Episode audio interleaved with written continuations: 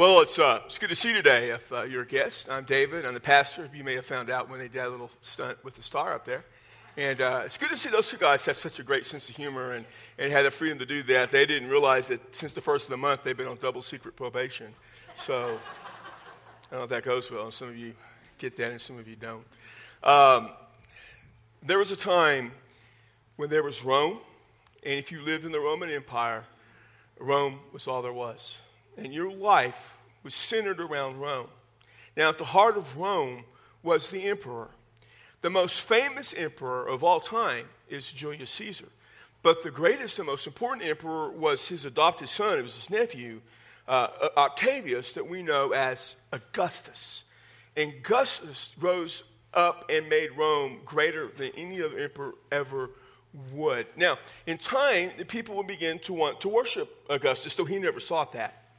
But the emperors after Augustus would, would require, or at least seek to some degree, that people worship or at least revere them.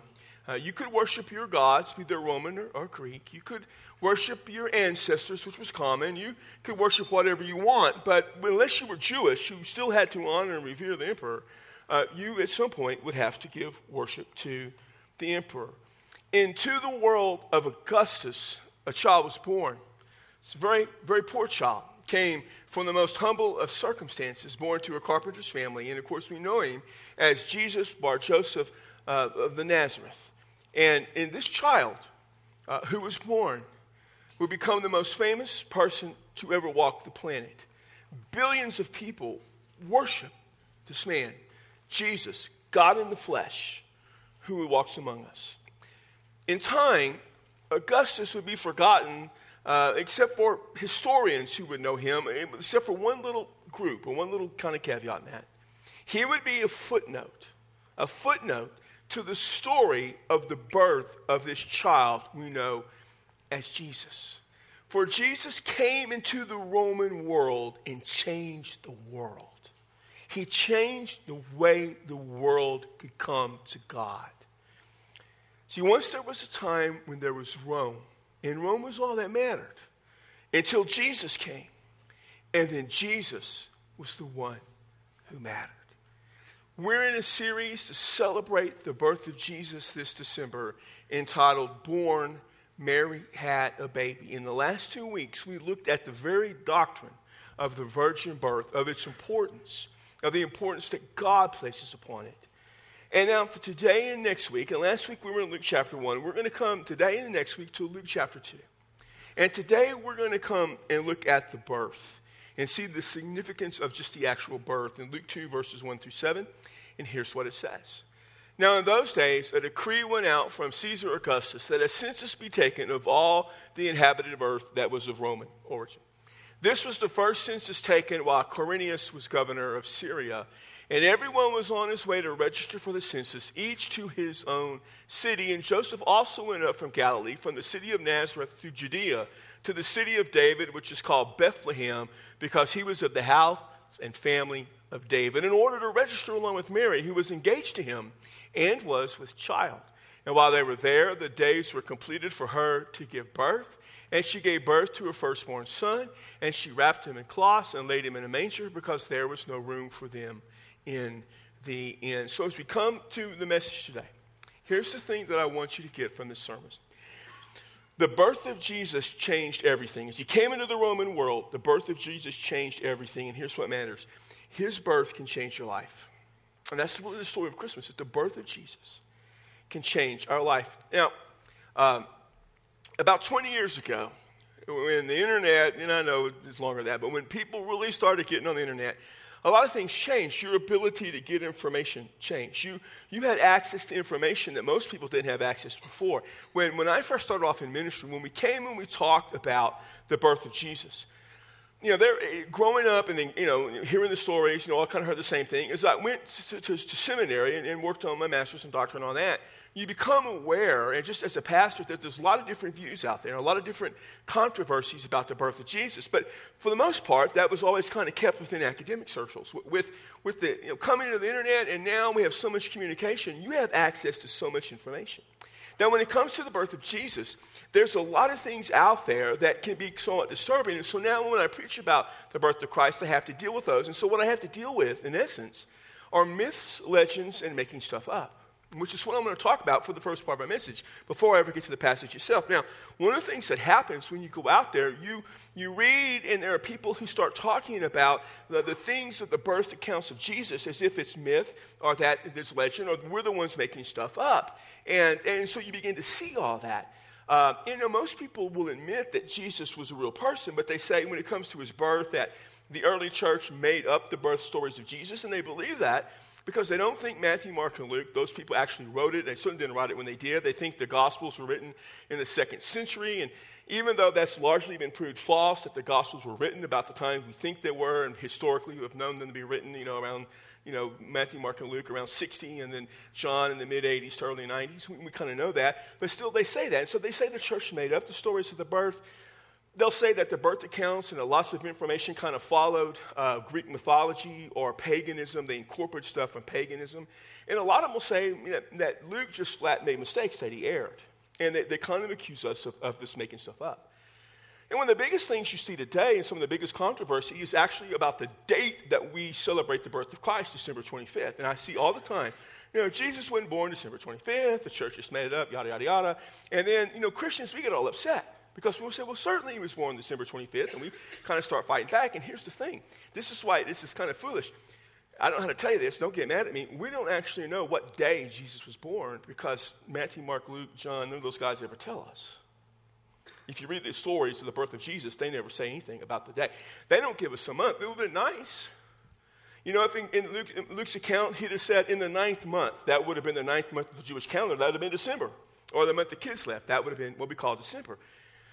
They don't do that. Now, that doesn't mean they just make stuff up. Early, early in the life of the church, there were some of the folks who, who lived back there who kind of understood that Jesus was born in the ninth month. That was the tradition. The tradition came from the early church fathers, people who were really close to the source. And so there's actually great evidence to show that he was born on and around December 25th. I don't have time to get into all that. I wish I could, but you just you have to believe that while it doesn't matter, it doesn't affect our understanding of his birth the best evidence shows that that's when he was born because that's when the early church was celebrated. Or not celebrated birth so much, but they would talk about it. And so they begin to come up, though, that the church is kind of, you know, stole from it. I hear this all the time. You know, the church took from paganism the idea of the birth and celebrating the birth of Jesus. Now, there's no evidence of that anywhere. None. You're not going to find, no one's going to pull out a piece of paper and say, you know, early in the second century, the bishop of Antioch, he guys were talking, they needed to celebrate the birth of Christ. They didn't know what to do, so they just picked a pagan holiday and said, we'll just incorporate that. It's never out there. All, all the ideas that, that we took stuff from, from mythology and paganism is just made up stuff. That's all it is. I mean, you, you gotta, you gotta think this through. The early Christians were Jewish, right? I mean, the early Christians Jewish. Jews couldn't stand the idea of paganism. Paganism was an absolute anathema to them. There's no way a Jew, even a Christian Jew, would adopt anything from the pagans. And then the Gentiles, they came out of paganism. And then paganism would persecute the Christians. So, why would Christians who are being persecuted by pagans adopt their celebrations into their own so they could still be persecuted? That makes no sense whatsoever. And so, you know, people just make this stuff up too. In fact, I would suggest to you that most of the stuff that's myth, legend, and just made up come from the people who oppose the birth story of Christ. The people who say that it's not real or didn't happen the way it did. A lot of times they like to say, well, Luke made mistakes. Luke wrote two massive books, Luke and Acts. It's this huge two volume. It's so important. And in those two volumes, Luke has dates, he has names, he has events, he has cities. and for the longest time, our view was, the view of many people was, we don't have any outside evidence to support some of these places or some of these events. Luke must have just made them up because certainly people 1900, 1800, 2000 years removed from the scene would know more than Luke. That's just kind of crazy. I mean, I think about it in my own world. You know, sometimes I, have had people born in the 90s start talking about music in the 70s. Some of you my age ever have to deal with that? Oh, you people in the 70s, man, all you had was disco. That's not true. We had disco, that came in. 70s. 70s was the golden era of rock. That's why it's called classic rock. It's the best, unlike the junk you people listen to today. And we had, we, I know. I was there. I boogied. I did all of that stuff, man. I know what's going You don't know what you're talking about. We know. My brother, Greg knows. Greg was there. Greg made it happen. Greg lived it. So here's the thing, and that's the way Luke was right there. Now, an amazing thing happened. For, for from the middle of the, you know, the 1700s, kind of to the middle of 2000s, they were always questioning Luke. In 1850s, this guy was born named William Ramsay. He became Sir William Ramsay later on. You can Google him up. There's two Sir William Ramsays. One's a chemist. Forget him. We don't care anything about chemistry today. But the other one was an archaeologist. He was a skeptic, but he was a New Testament scholar, and he started going on archaeological work all over the Middle East. And he and other archaeologists started discovering stuff. They just started discovering documents, they started discovering evidence that indicated that Luke was right about everything that they could find out he talked about. And they didn't see everything he wrote about, but whenever they found something that matched up to what Luke said, Luke was right. They never found anything to say that Luke was wrong. Nothing, nada. Look it up. It ain't there. And so William Ramsay said this Luke was probably the greatest historian of his era. And so by the middle of the 20th century, historians started saying, you know what? Luke's right. He's never been proven wrong. Now, why do I say all this to you? Because we live in a time and a day when it's popular to say that the account of the birth of Jesus is all about myth, legend, and making stuff up, when the truth is, it's the other group that makes stuff up. So let's just come and look at the birth of Jesus, because that's what matters. And when I think of the birth of Jesus, something kind of just pops into my mind. And I, am a guy, I'm a pretty visual guy, and I picture things. And one of the things that I, just, that I just picture and feel is that when you read the birth account of Jesus, it has this, and here's the word I look at authenticity to it. It just feels real. Now, I actually in college happened to be a study history. Uh, I was a historian. I was part of actually a, a historian fraternity. I realized that oftentimes when I preach, I say I majored in something in college like uh, political science and sociology, economics. Whatever message I need to have majored in, that's kind of what I lean on. You know, I've leaned in art history, uh, you know, economics. Uh, I even had a brief time where I dabbled in leading you know, in, in, music. You know, but, but the truth is, my degree's in history. And here's the thing about history there are certain things in historical documents that lead to authenticity. One of the things that leads to authenticity is when you have detail. And Luke has detail in his account. He talks about Augustus, Quirinius, he mentions Bethlehem, things that could be disproven, p- things people could say, well, that didn't really happen. He talks about angels singing, you know, he talks about shepherds going. He talks about later on about going to the temple and things happening, things that could be disproved. So there's great detail. There's also a certain degree of vagueness. For instance, Luke just says Jesus was born. He didn't tell us when. It'd have been nice if he'd have stuck a month in there. He didn't do it. Kind of like if Moses would have mentioned something about the name of a Pharaoh, Moses didn't do it. Those guys didn't help us out at all on this. But he talks about some vague things. We don't know how long Mary was there. And so the combination of detail and vagueness gives it just a credible sense. I'm reading this, this seems authentic. And Luke says this He says this Caesar Augustus issued a decree that a census should be taken throughout the entire inhabited earth, which really means the Roman Empire, because that's what we're talking about. And it was happened while Quirinius was governor of Syria. That's a lot of stuff. Now we know from outside sources outside the Bible, and believe it or not, there are actually sources outside the Bible that talks about the history of that time that they took census every 14 years. Now, we understand about a census. We got a census coming up in 2020. The Romans took a census also every 14 years. We know from documents they took one in 20 AD and they took one in 6 AD. In fact, the one in 6 AD is even referenced by Luke in the book of Acts, Acts chapter 5, verse 37. Peter and John, before the, uh, the Jewish, legal, uh, Jewish council that are deciding what to do with him, Gamaliel stands up. He was the teacher of Paul. He's an easygoing guy seeking peaceful resolution.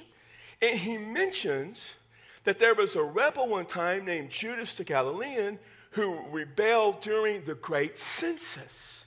And the census that he rebelled in, we know, or the year that he rebelled was about 6 or 7 AD. Then we know there was a census then. Now you go back 14 years from 6, and you got 8 BC. And so the evidence seems to indicate, even though we don't know for sure there was one in 8 BC, that that makes sense. That kind of lines up with the birth of Jesus. Now, no, here's, here it gets a little crazy. We think of BC as before Christ, before his birth, AD, Anno Domini, the year of our Lord. But Jesus wasn't born like in zero. Jesus was born like in 4 BC. How could Jesus be born 4 or 5 BC before Christ? It's because when, you know, they put the Gregorian calendar together centuries later, they made a couple of mistakes. There's a couple of typos in there. They got that happens. So he was born probably about five or six, which would kind of line up with when the census would be taken. It took a while to get the census. And it mentions Quirinius, and people say, well, Quirinius, he was the governor of uh, Syria in 8 AD, I think. He wasn't even governor way back then. Luke Air. But Sir William Ramsay found out some documents that he, they discovered that Quirinius was in Syria about 6, 7 BC, working the head of the government. And the word governor just means to be in command. So Quirinius was in command of something. So here's what Luke tells us Caesar issued a decree for a census, which we know he did every 14 years. And Quirinius was in charge of that, which makes sense because we know that happened. But this is not even the best part. The best part has nothing to do with either one of these two guys and what they did. The best part is what God is doing in this story. God is working through people who did not worship him to bring us salvation. Do you realize that? God is taking these two guys, Augustus, who one day people would worship, Quirinius, who's an absolute stone cold pagan, and he's working through these two guys to help get Jesus where he needs to be to fulfill Scripture. Because in Micah chapter 5, verse 2, it says the Messiah would be born in Bethlehem. So you come to Joseph. Joseph was from the tribe, the lineage of David. And he had to go to the birthplace of his David. It wasn't his personal hometown, but it was considered his home in order to register for the census. And he took Mary with him. Now, he, him having to go there to the register for his hometown for the census be like me going back to where my people come from, my home, which is San Antonio. San Antonio, Texas. Let me qualify that. I found out since I moved here that some people think when you refer to San Antonio, it's San Antonio, New Mexico. No one outside of New Mexico has ever heard of San Antonio, New Mexico. I one time said something about going home to San Antonio.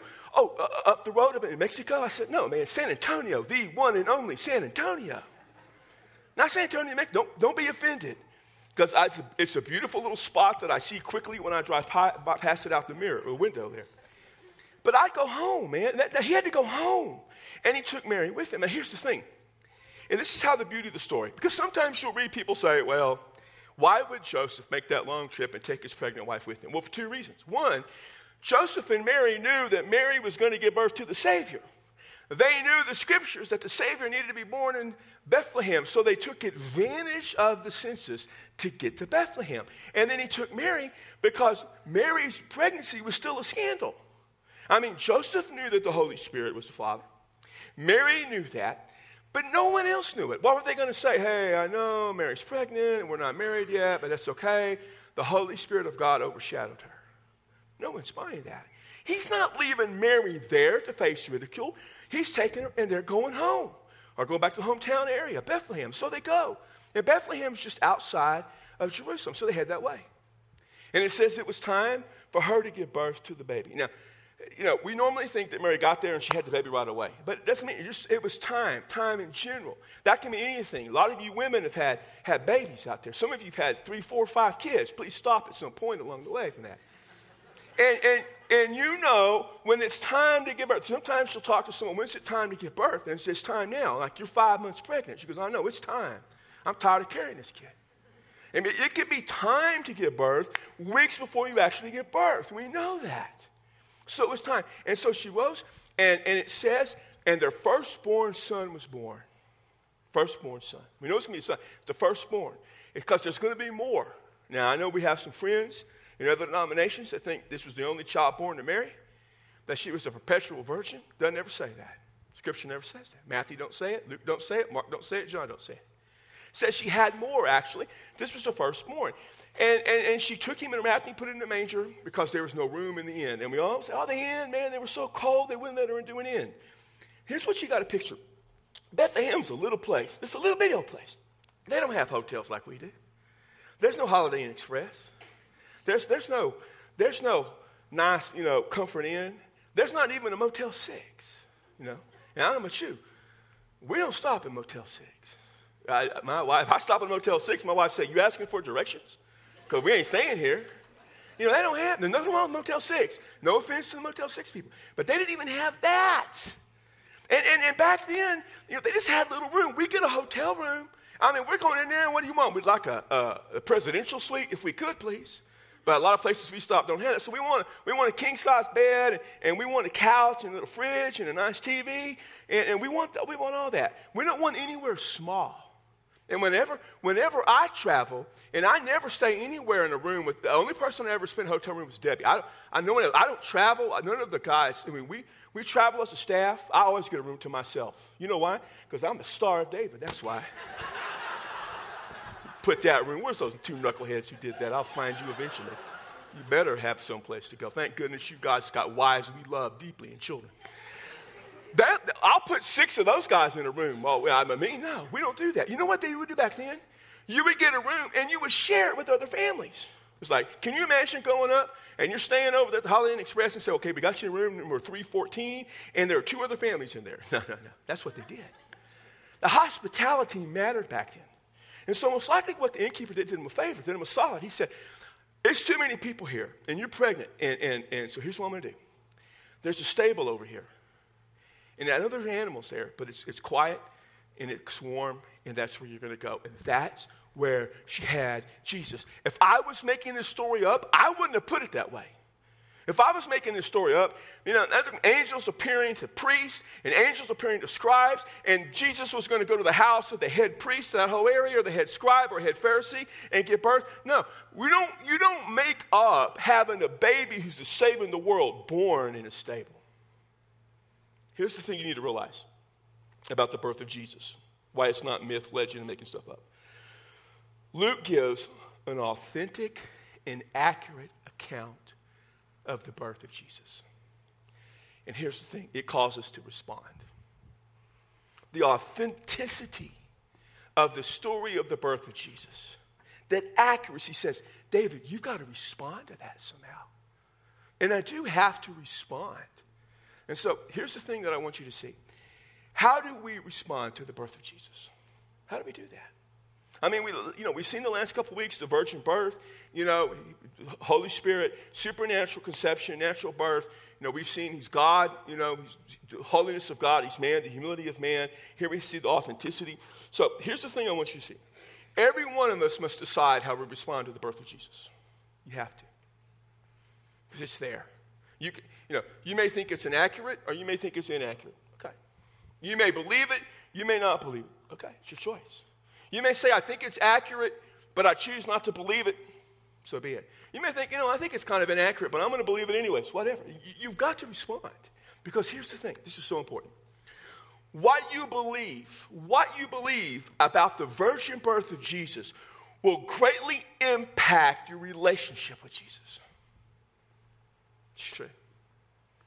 What you believe about the birth, it impacts your relationship with Him. Now, you deny the virgin birth of Jesus. You can't really call yourself follower of Christ. Now, let me go back to what I said the last couple of weeks. The virgin birth, as I said this last week, I'm not going to go over it all. If you need to go back, if you weren't here, go see it online. The virgin birth of Christ was necessary for our salvation because God determined that it was. But it's not necessary that you believe the virgin birth in order to be saved. You don't have to believe the virgin birth of Jesus in order to be saved. The Gospel of Mark, someone can read the Gospel of Mark and come to Christ as Savior. Mark's Gospel never mentions the virgin birth. The, all the sermons in Acts, people, thousands of people come to Jesus because of Acts. Never mentions the virgin birth. But once you are a follower of Christ and you have encountered the virgin birth as presented in Matthew and Luke, you're going to believe it. I mean, you're a follower of Jesus, and I presented it to you today or last week, you need to believe it. Because if you say I'm a follower of Christ, but I don't believe in the virgin birth, you're a Christian in name only. Because you're saying Luke lied, Luke made it up, and that God revealing to us is false. So, what you believe will impact your life. And here's part of the reason why. Because the holiness and humility of Jesus will draw us to him in worship. When you encounter the story of his birth, And this guy came and changed the world. The holiness, he's God. And the humility, of he's man, he became man for us. It draws us to him in worship. We don't worship because we choose to. We are called to worship. We may show up here because we choose to, but you can show up in a worship service and never worship. You can sing the songs. You can say amen to the message. You can give money. Praise God if you do. But it doesn't mean you've worshiped. See, the concept of worship found in the Old Testament and the New Testament. The New Testament word, proskuneo, means to come before and bow. It's to bow before. It's, the idea of getting on your knees and taking your, your head and bowing into the ground. Please understand at Christmas, we're not worshiping a baby, we're worshiping a Savior. So when the angels came to the shepherds and said, I've got good news of great joy, for in the city of David has been born to you a Savior who is Christ the Lord. A Savior has been born. And they went to worship a Savior, not a baby. Matthew chapter 2. It's the story of, of, of, the wise men coming. And I wish I had time to talk about it. I always try to work the wise men story if I don't actually preach from it about it to work it in. But the wise men, and there weren't, there weren't three of them. You know, there were more than three. I mean, the wise men wise men traveled in packs of a dozen or more, okay? Just, I don't have time to go into all that. And they had had servants, and they would have guards. There's about 60 of them. And they came to the city of Bethlehem, a little town. And so there's this entourage of about 60 people. And starting with the oldest, the oldest would start first. They would come in, and, and they would just get on their knees, and they would bow before Jesus and worship him. In fact, they told Herod, We have come to worship him who is the king of the Jews. Not the baby, the king of the Jews. You see, when you realize who Jesus is, you're drawn to worship him, to give yourself to him completely.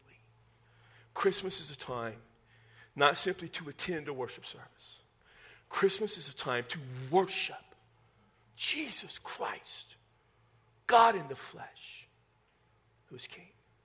So here's the thing Part of our response is this when we realize the story of Luke, that authenticity of the story, the authenticity of the birth of Jesus, is a call to trust Him.